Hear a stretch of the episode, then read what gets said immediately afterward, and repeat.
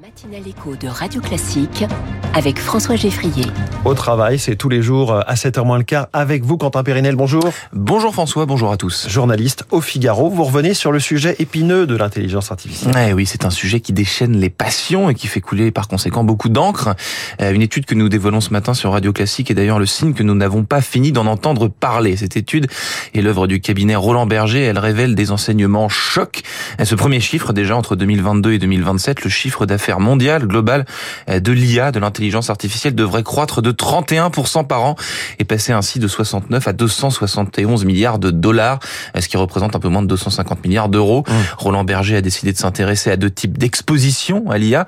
Les emplois dits à fort potentiel d'augmentation, des emplois qui pourront être partiellement pris en charge par l'IA, ce qui libérera du temps pour les tâches à plus haute valeur ajoutée, et les emplois dits à fort potentiel d'automatisation, les emplois, mmh. disons-le, qui sont voués à disparaître. Toute la question, Quentin, c'est finalement quelle part euh, des emplois euh, est concernée bah, C'est colossal. En France, c'est un emploi sur trois euh, qui est concerné par le grand chamboulement de l'intelligence artificielle. 9 millions d'emplois seront touchés par cette révolution. Alors évidemment, tous les métiers et tous les secteurs ne feront pas face de la même manière. Nous ne sommes pas tous égaux face à ce déferlement technologique qui va transformer les tâches, les missions de façon considérable. Alors quelles sont les fonctions les plus exposées? Ce sont celles dont le contenu est principalement administratif et organisationnel. Ils sont directement menacés par la maîtrise du langage naturel de l'intelligence artificielle générative. À titre d'exemple, les métiers de l'édition, notamment dans le domaine de la presse, sont déjà soumis à une exposition particulièrement élevée euh, à l'IA. Un sondage de Reuters en 2021 révélait ainsi que 81% des professionnels interrogés estiment que l'IA permettra d'automatiser plus ou moins les salles de rédaction ah. et 40% pensent qu'elle constitue une priorité d'avenir en matière d'écriture automatique d'articles. Ah. Ce qui nous concerne directement.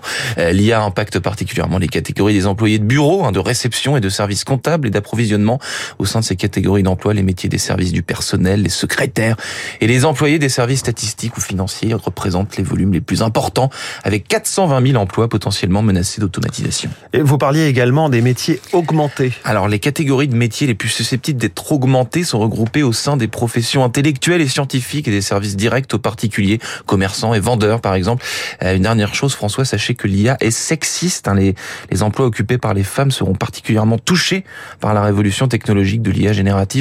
Alors que le monde s'engage résolument dans l'ère de l'IA, il devient de plus en plus évident que les secteurs les plus susceptibles d'être profondément transformés sont pour une majorité d'entre eux des secteurs traditionnellement féminins tels que l'assistance administrative, la saisie de données ou encore le secrétariat. C'est absolument fascinant, hein. c'est vertigineux ce qui va se passer avec cette révolution de, de l'intelligence artificielle. Et, et, je ne sais pas si les auditeurs sont comme nous, mais quand on se penche un peu tous les jours sur ces sujets, qu'on lit dans la presse tous ces articles, on est partagé entre enthousiasme, euh, innovation et puis euh, quand même parfois un petit peu d'angoisse sur est-ce que je vais être capable, moi, à mon niveau, est-ce que je vais être plus fort, de m'adapter, de saisir cet outil et ne pas le subir, éventuellement voir mon emploi disparaître sans avoir euh, su réagir et m'adapter. Merci beaucoup. Questionnement pour tous. Merci François. Bon week-end. Passionnant. À très vite.